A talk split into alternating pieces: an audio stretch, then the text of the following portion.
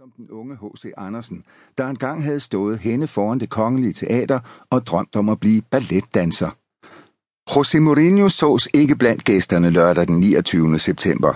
Han havde heller ikke nået at betyde så meget for fødselaren. Det havde til gengæld den russiske oliemilliardær Roman Abramovich, men hverken ham eller hans bodyguards fik man øje på ugen efter i Se og Hør. Danske ugebladslæsere måtte også undvære glamourglimt af Ronaldo, Van Nistelrooy og Arsene Robben, der godt kunne have kigget forbi og sagt tak for, at de alle på et lidt for plusket tidspunkt i deres karriere var kommet under Arnesens managervinger og derfra var fløjet videre af sig selv til verdensberømmelse og velstand i nogle af verdens største klubber. Heller ikke dynamitlandsholdet fra 1980'erne myldrede ind til festen, det var faktisk kun nogle få udvalgte, der sås blandt de mange udlændinge i Palmehaven. Morten Olsen, Per Frimand og selvfølgelig Søren Lerby, der holdt talen til sin ven på hollandsk. Blandt de knapt 100 gæster fyldte Franks egen storfamilie godt op. Et voksende dynasti anbragt ved runde borde omkring dansegulvet.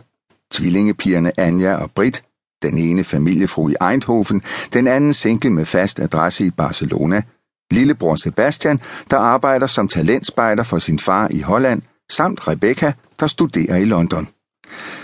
Birte og John Arnesen, Franks forældre, havde taget den korte tur over Knibbelsbro fra lejligheden på Christianshavn, hvor Frank voksede op i 1960'erne.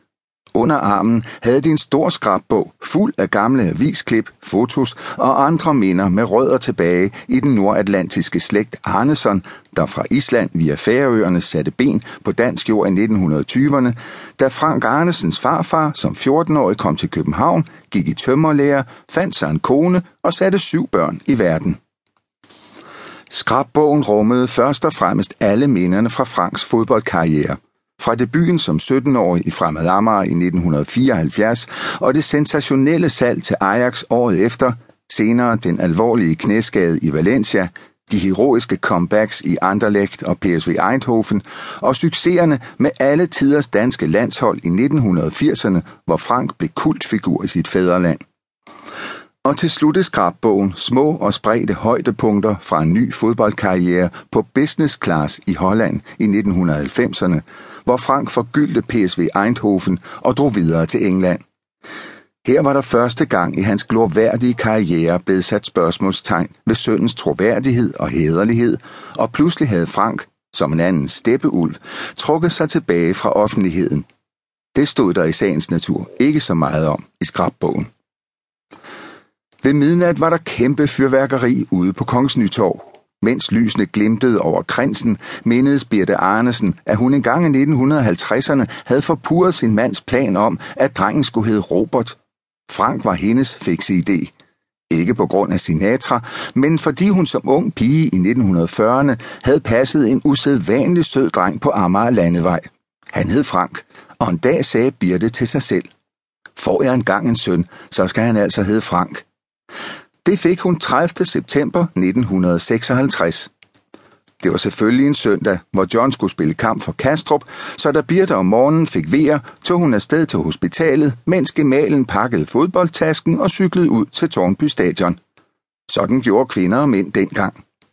Efter kampen så han sin lille mørkhårede søn, der var så køn, at nogle af de andre misundelige mødre de medfølgende dage bad om at få lov til at holde ham lidt. Festfyrværkeriet var Kate Arnesens gave til sin mand det år, hvor Frank fyldte rundt, og ægtefællerne i juli havde kunnet fejre deres 30-års bryllupsdag. Kate havde været nødt til at røbe sin overraskelse.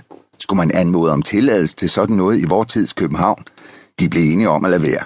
Hvad man ikke ved, har man ikke ondt af. Og det gik alt sammen. En kort stund blev København illumineret til ære for Frank Arnesen. Helt ude på Amager kunne man se krystalbomberne – Dronningen henne om hjørnet følte sig hverken truet eller forstyrret i sin nattesøvn, ligesom den gode fyrværker undgik at stikke ild til den franske ambassade, Kunstakademiet, det kongelige teater og magasin. Riget stod kort sagt, som det skulle kl. 00.30, og efterfølgende kunne alle festdeltagerne i ro og gemytlighed trække indendørs igen, nyde natmaden og danse igennem til den levende popmusik. Natmaden indtog man i dagens danske anledning på Holbergs terrasser ved den fuldt oplyste pølsevogn, der bunede af røde pølser. Ikke alle udlændinge forstod det.